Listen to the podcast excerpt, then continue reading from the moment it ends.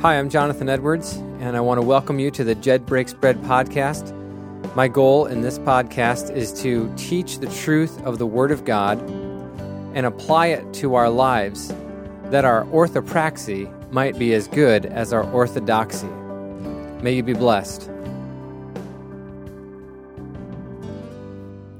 Welcome to episode 31 of the Jed Breaks Bread podcast. I apologize for not releasing a podcast last week.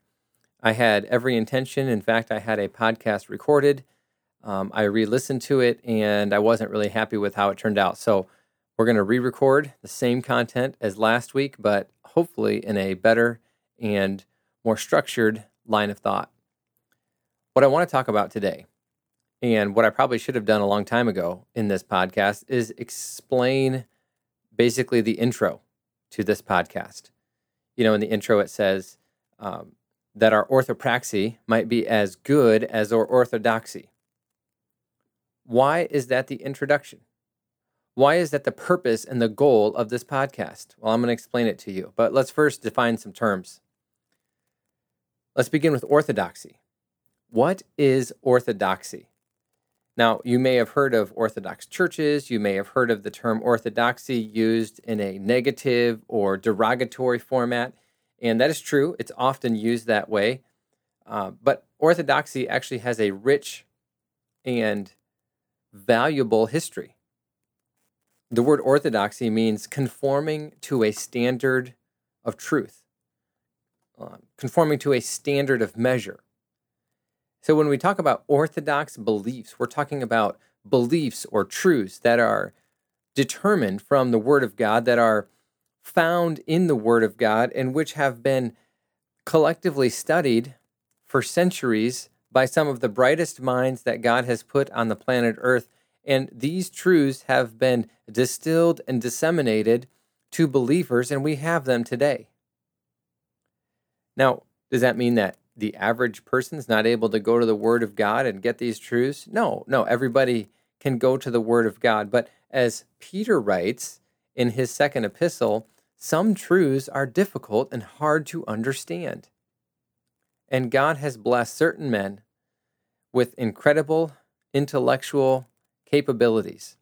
And those men have looked at the Word of God and with the power of the Holy Spirit who leads us into the truth as Jesus said he would do in John chapter 16. These men have cultivated and mined the depths of Scripture to put together a core doctrine of beliefs that are essential to the Christian walk, the Christian faith, to understanding who God is. And these core doctrines, these core truths, are what we call orthodox belief. We'll give you some examples of orthodox belief. Orthodox belief says you must believe Jesus was 100% man and 100% God.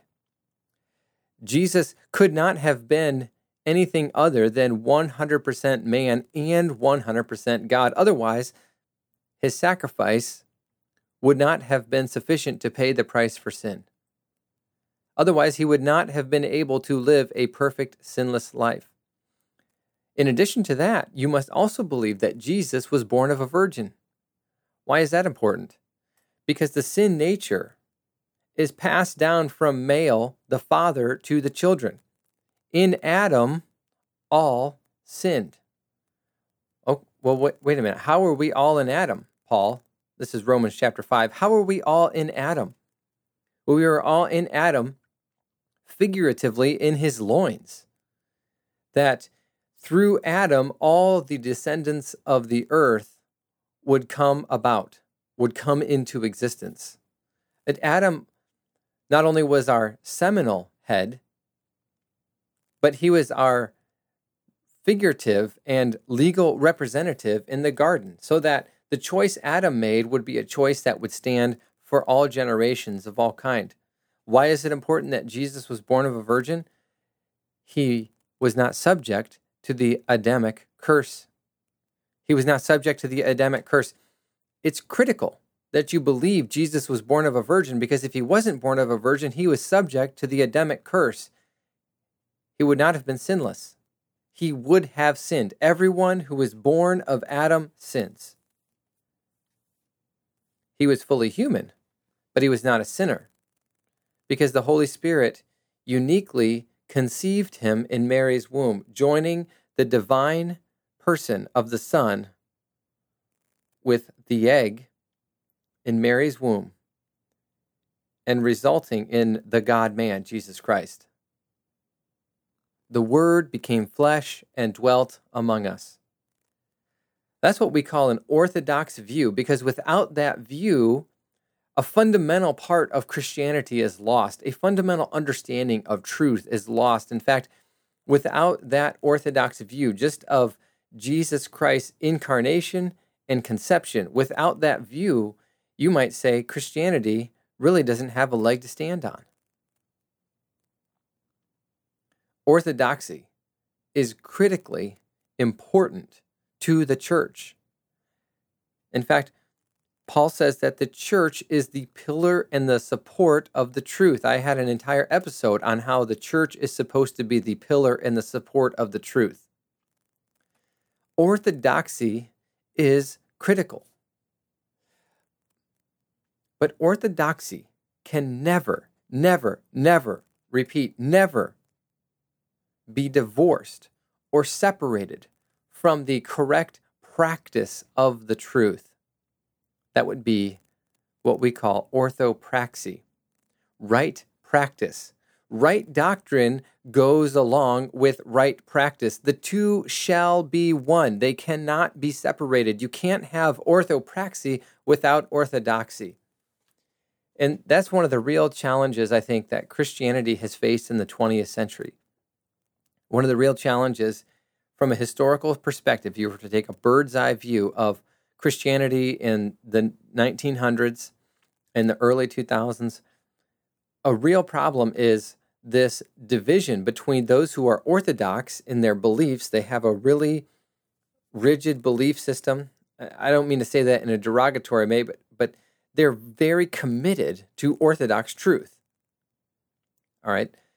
Those individuals, those people, have oftentimes emphasized their commitment to truth, truth, truth, truth, and have given the impression that how you live doesn't really matter as much, but as long as you have the right beliefs, that's good.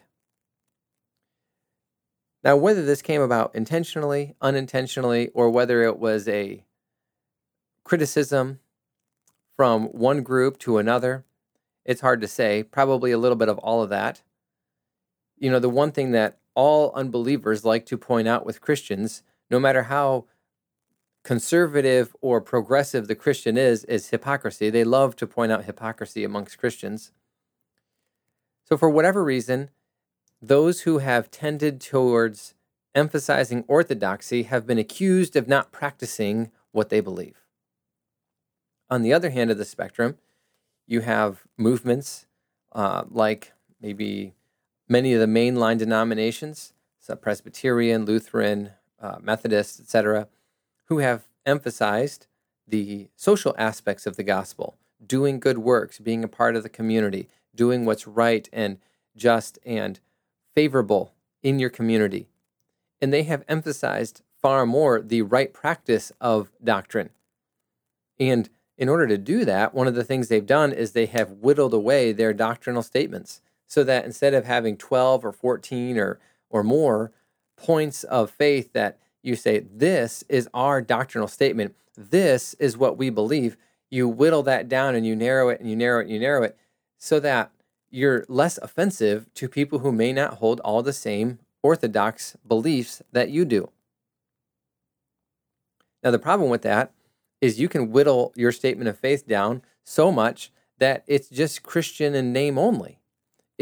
It has a resemblance of Christian doctrine, a resemblance of Christianity. Maybe it uses the name of Jesus, but it can be so weak, so anemic that it really doesn't stand for anything. And that is a legitimate critique of those who have embraced the social gospel. So you have, if you're looking again, big picture, bird's eye view, historical perspective, on the one hand, you have or on the one side of the spectrum, let me say it that way. On one side of the spectrum, you have people who are totally into orthopraxy. It's all about good works. It's all about how we reach our community. It's all about doing good things for other people and and loving Jesus, loving people like Jesus loved people. And then on the other side, you have the orthopra- orthodoxy, you know, right belief, right belief, right belief. We're in our ivory towers, we're studying these things. We can't be bothered to come out of the ivory tower and put it into practice because we're so busy studying. You see, this is the this is the dichotomy that has been established, the polarization between orthodoxy and orthopraxy. But the New Testament authors, especially Paul, Peter, John, they had no such conception of orthodoxy and orthopraxy being two opposite ends of the spectrum. Rather, they viewed them as two opposite sides of the same coin two sides of the same coin that, if practiced correctly and believed correctly, would result in a life that brought glory and honor and favor to Christ. A life that would be salt and light in an unbelieving world. Think about this. Here's what Paul writes to his apprentice Titus in Titus chapter 3 verse 8. This is a trustworthy statement. And concerning these things, I want you to speak confidently. Now, what are these things?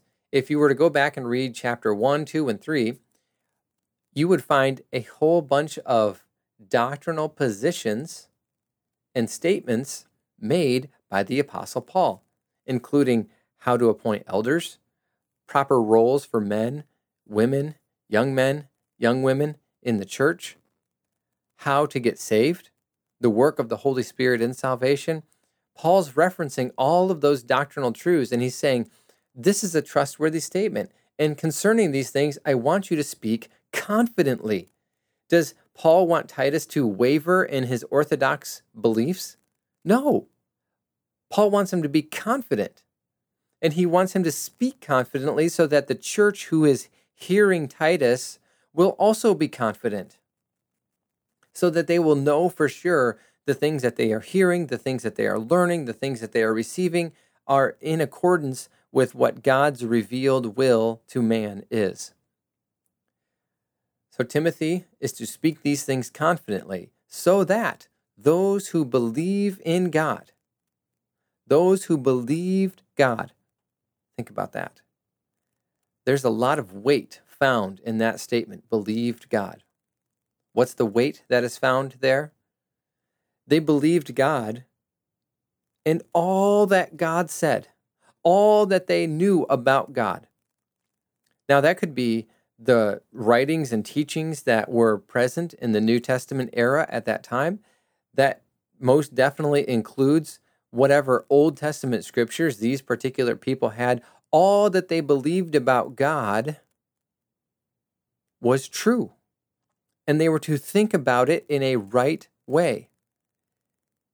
And then what are they to do with that? So that those who have believed God will sit back and be satisfied that they have the truth and nobody else does. They will sit back and be satisfied that they have the truth and they're willing to argue their point until they're breathless or until they're dead. They're willing to sit back and argue their particular nuances of some theological point to the point that they drive others away. No, the text says, so that those who have believed God will be careful to engage in good deeds. These things are good and profitable for men. What things? Believing God, in other words, all that God said, and being careful to engage in good deeds. There you have it, right there, two sides of the same coin. On one hand, orthodoxy, on the other hand, orthopraxy. The reason you believe God, the reason that you trust everything that the Bible says, is not so that you can be self satisfied, not so that you can just be prideful and arrogant and, and uphold, oh, look at this intellectual learning that I have. No, the reason that you've believed in God, the reason that God called you, is so that you would not only have belief in Him, know the truth, but that you would do the truth. Look at that. The text says that you will be careful to engage in good deeds.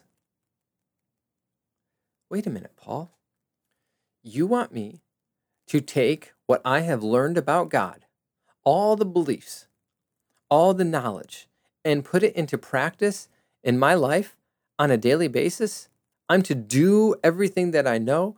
Yes, absolutely. That's exactly what Paul means. That's exactly what Paul wants you to do. Paul does not want you to be what my brother in law and I jokingly refer to as the frozen chosen. Now, this is a joke between the two of us. And we've noticed that there are people who have very orthodox beliefs or hold the very orthodox beliefs, but don't do anything about it. And we just joke about the fact that they are the frozen chosen.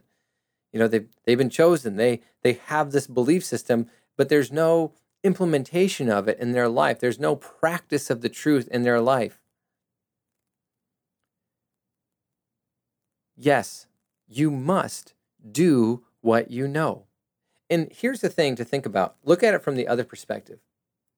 If you know something is true and good and righteous and acceptable, if you know all of those things about and believe them about one particular topic, but you don't do it, what does that say about you? You don't care. Maybe your belief isn't as strong as you think. You know, I often illustrate this in my classes, Sunday school classes, by saying how many of us know how to eat and exercise in such a way that would result in us being healthier. You know, losing weight, uh, reducing uh, food caused disease like diabetes, heart issues, et cetera, et cetera. How many of us know what to do? And almost inevitably, the whole class raises their hands. How many of us believe that so strongly that we put it into practice? And, and a lot of hands go down. We have an intellectual knowledge, an intellectual assent to what is good in terms of diet and exercise to care for our bodies so that we don't succumb to food related illnesses. Now, obviously, you can't prevent every illness by diet and exercise, but there are a lot of preventable diseases that you can prevent with diet and exercise. And that's just the point. What kind of spiritual sicknesses do we wrestle with week in and week out as believers? Because we say, I know this to be true. I believe the Bible. I believe all that God said, but I'm not really doing it in my life. Do you have problems in your marriage, in your family? Are you prone to anger? Are you prone to jealousy? Are you prone to coveting? Are you prone to lying? Do you practice those things? Are they beneficial to your family life? Are they beneficial to your work life? I can guarantee you they are not. But when you say, or when I say, I believe the Word of God and I want to practice Orthodox truth, or I want to hold to Orthodox truth, but then you don't put that into practice, you're just like the person who says, you know what, I, I recognize I have a problem with, you know, eating too much food and not exercising, and that's causing all my health problems, but they're not willing to do anything to change it. That's my goal in this particular podcast is to help you put into practice or to think through and challenge you to put into practice truth that you know. You can't just say, I believe this and do nothing about it. It's impossible. It's impossible.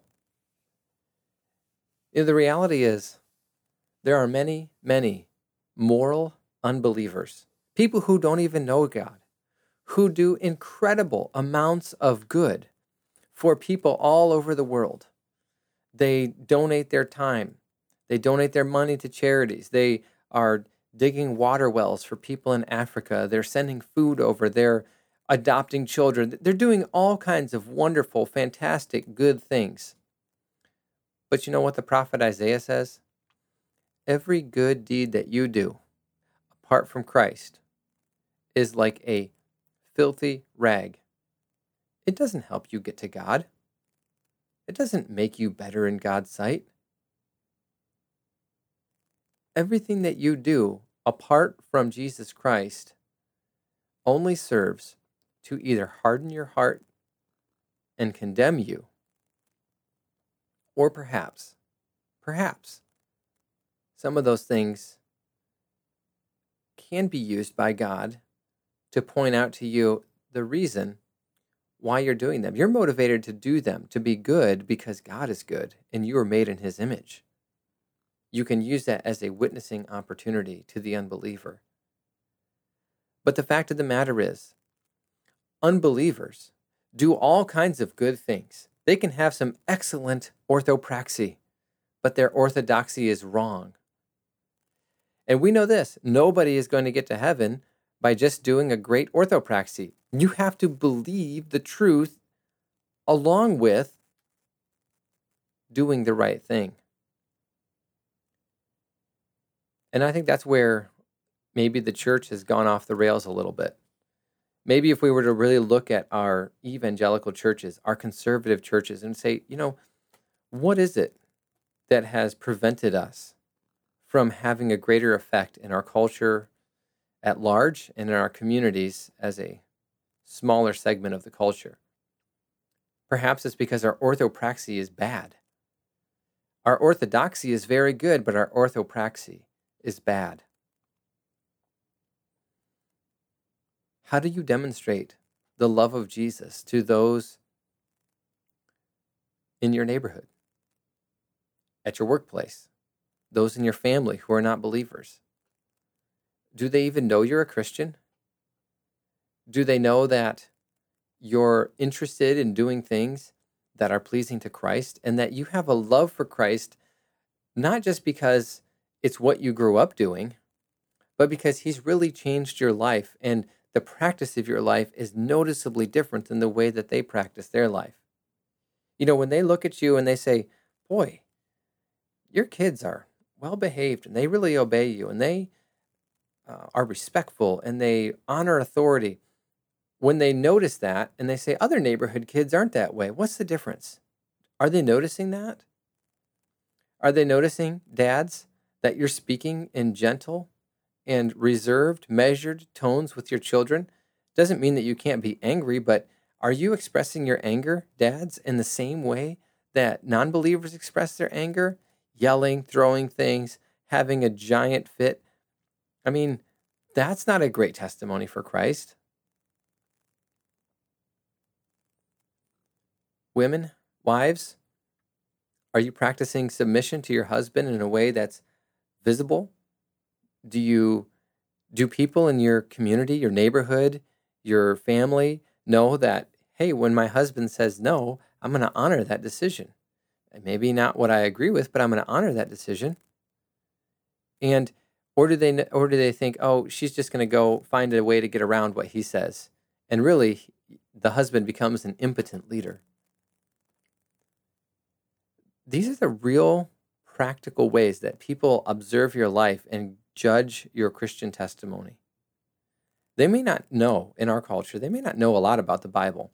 They may not know a lot about Christianity in general. They may not know a lot about orthodoxy.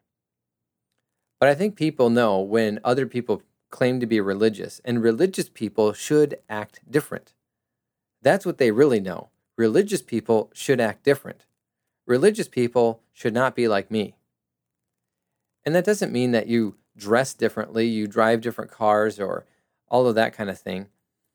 That's not exactly how you're to be different. Obviously, we dress modestly, but my point is, you're not trying to be like uh, Amish. If you don't know what an Amish person is, an Amish person wears like all black clothing uh, to separate themselves from others. They don't they don't use electricity or modern conveniences to separate themselves from worldly influence and to insulate themselves from other people. And that's a real, real brief rundown. That's probably um, somewhat stereotypical, but but generally true. All that to be said.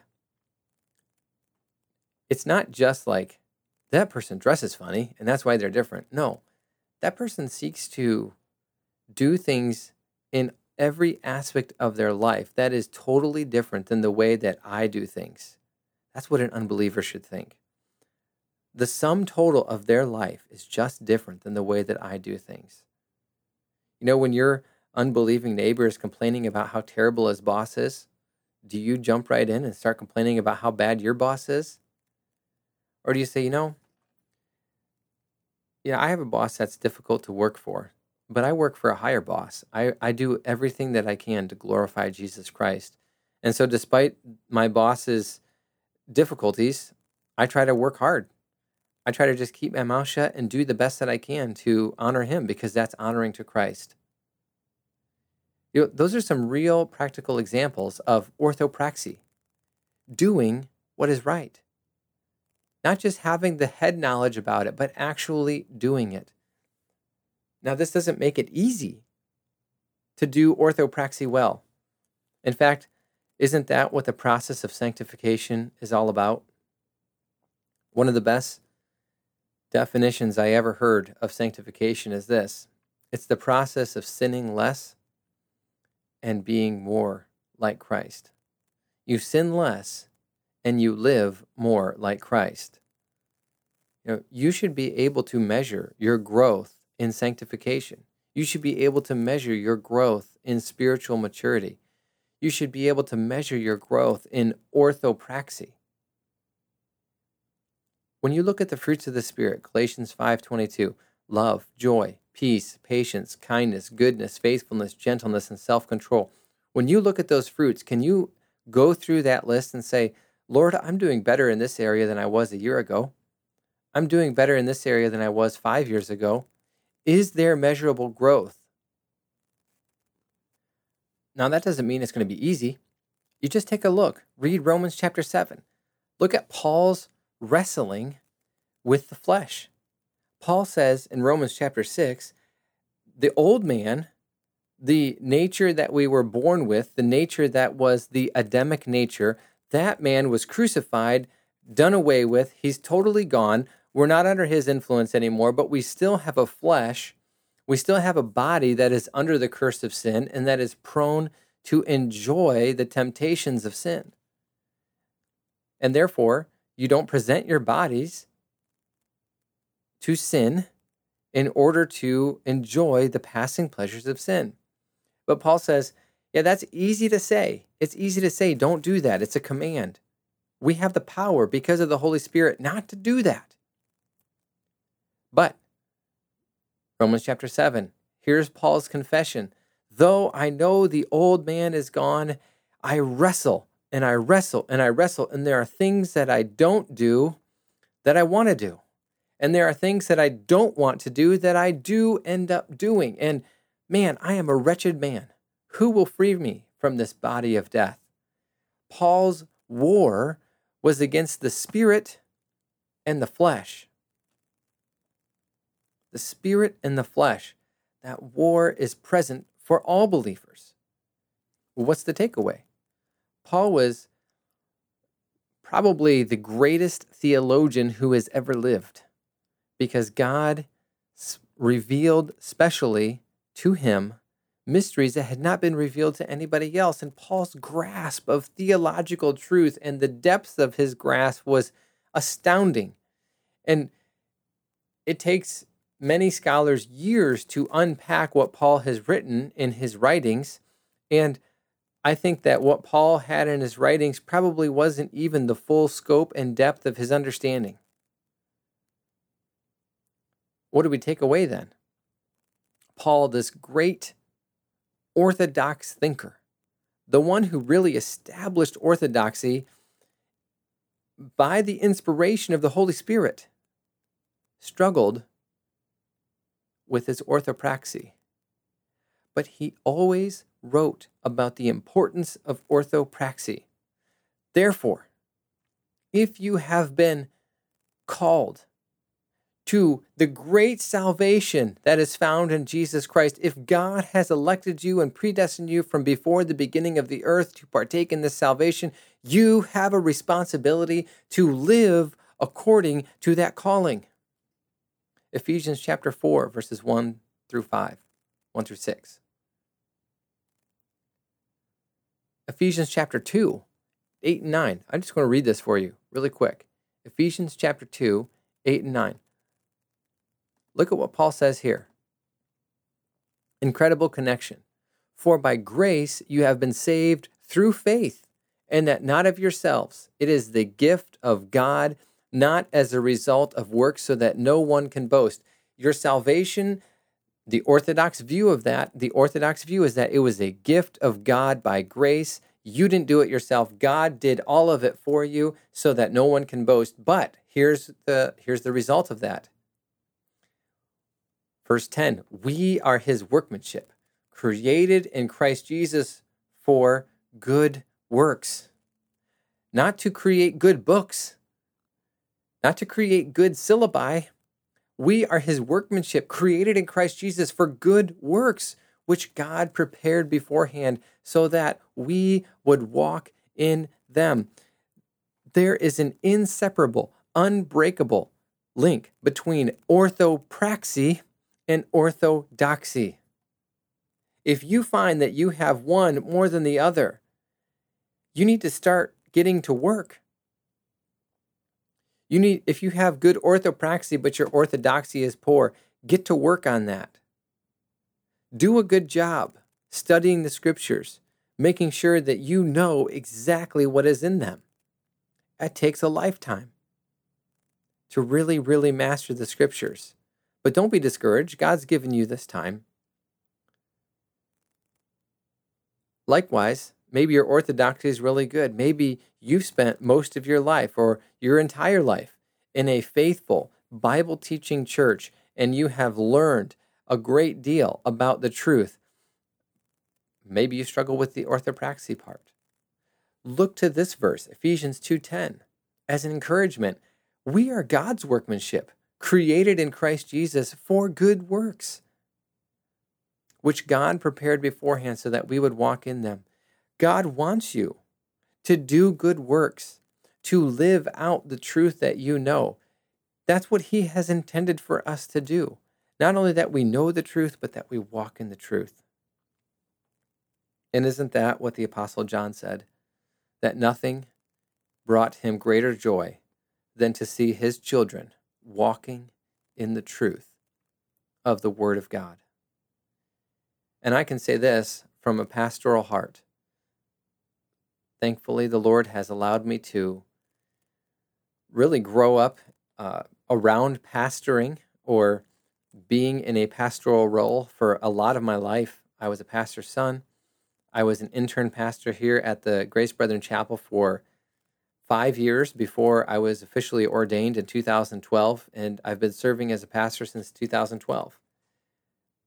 I can tell you without reservation that one of the greatest joys that I and the other pastors at my church have is to see the people that we teach practice the truth that we explain to them from the Word of God.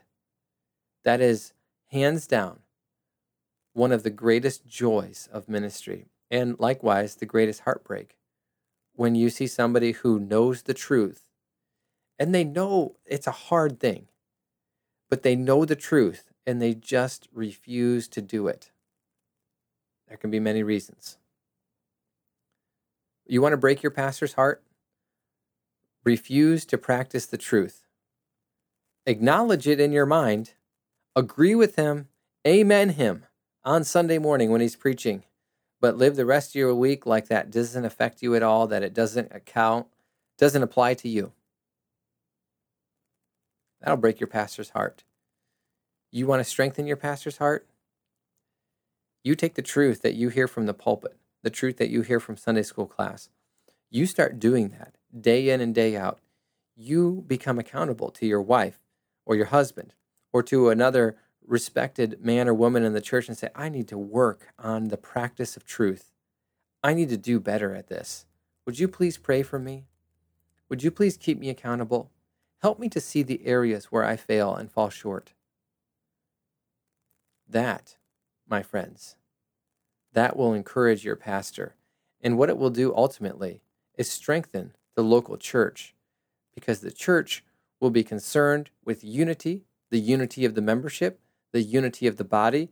They'll be concerned with glorifying Christ and not oneself, and that will result in greater maturity and greater witness and testimony for the gospel. Well, I want to thank you for listening today.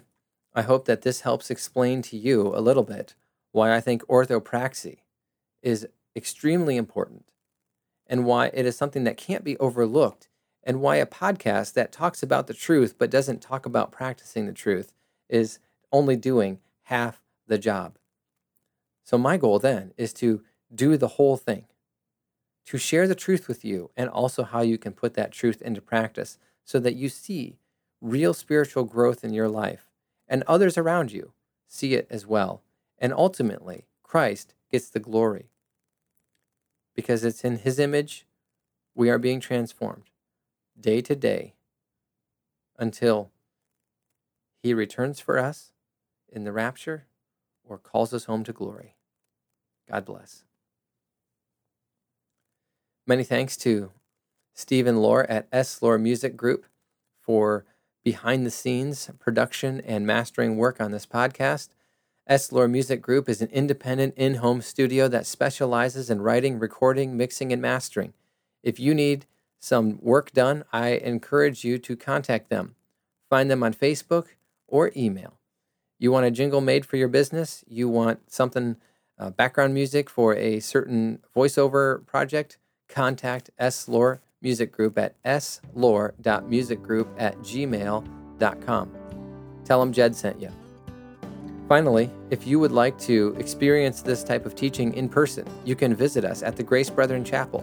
We're located on the corner of State Route 590 and 20 near Fremont, Ohio. Check us out on the web, www.gbchapel.org.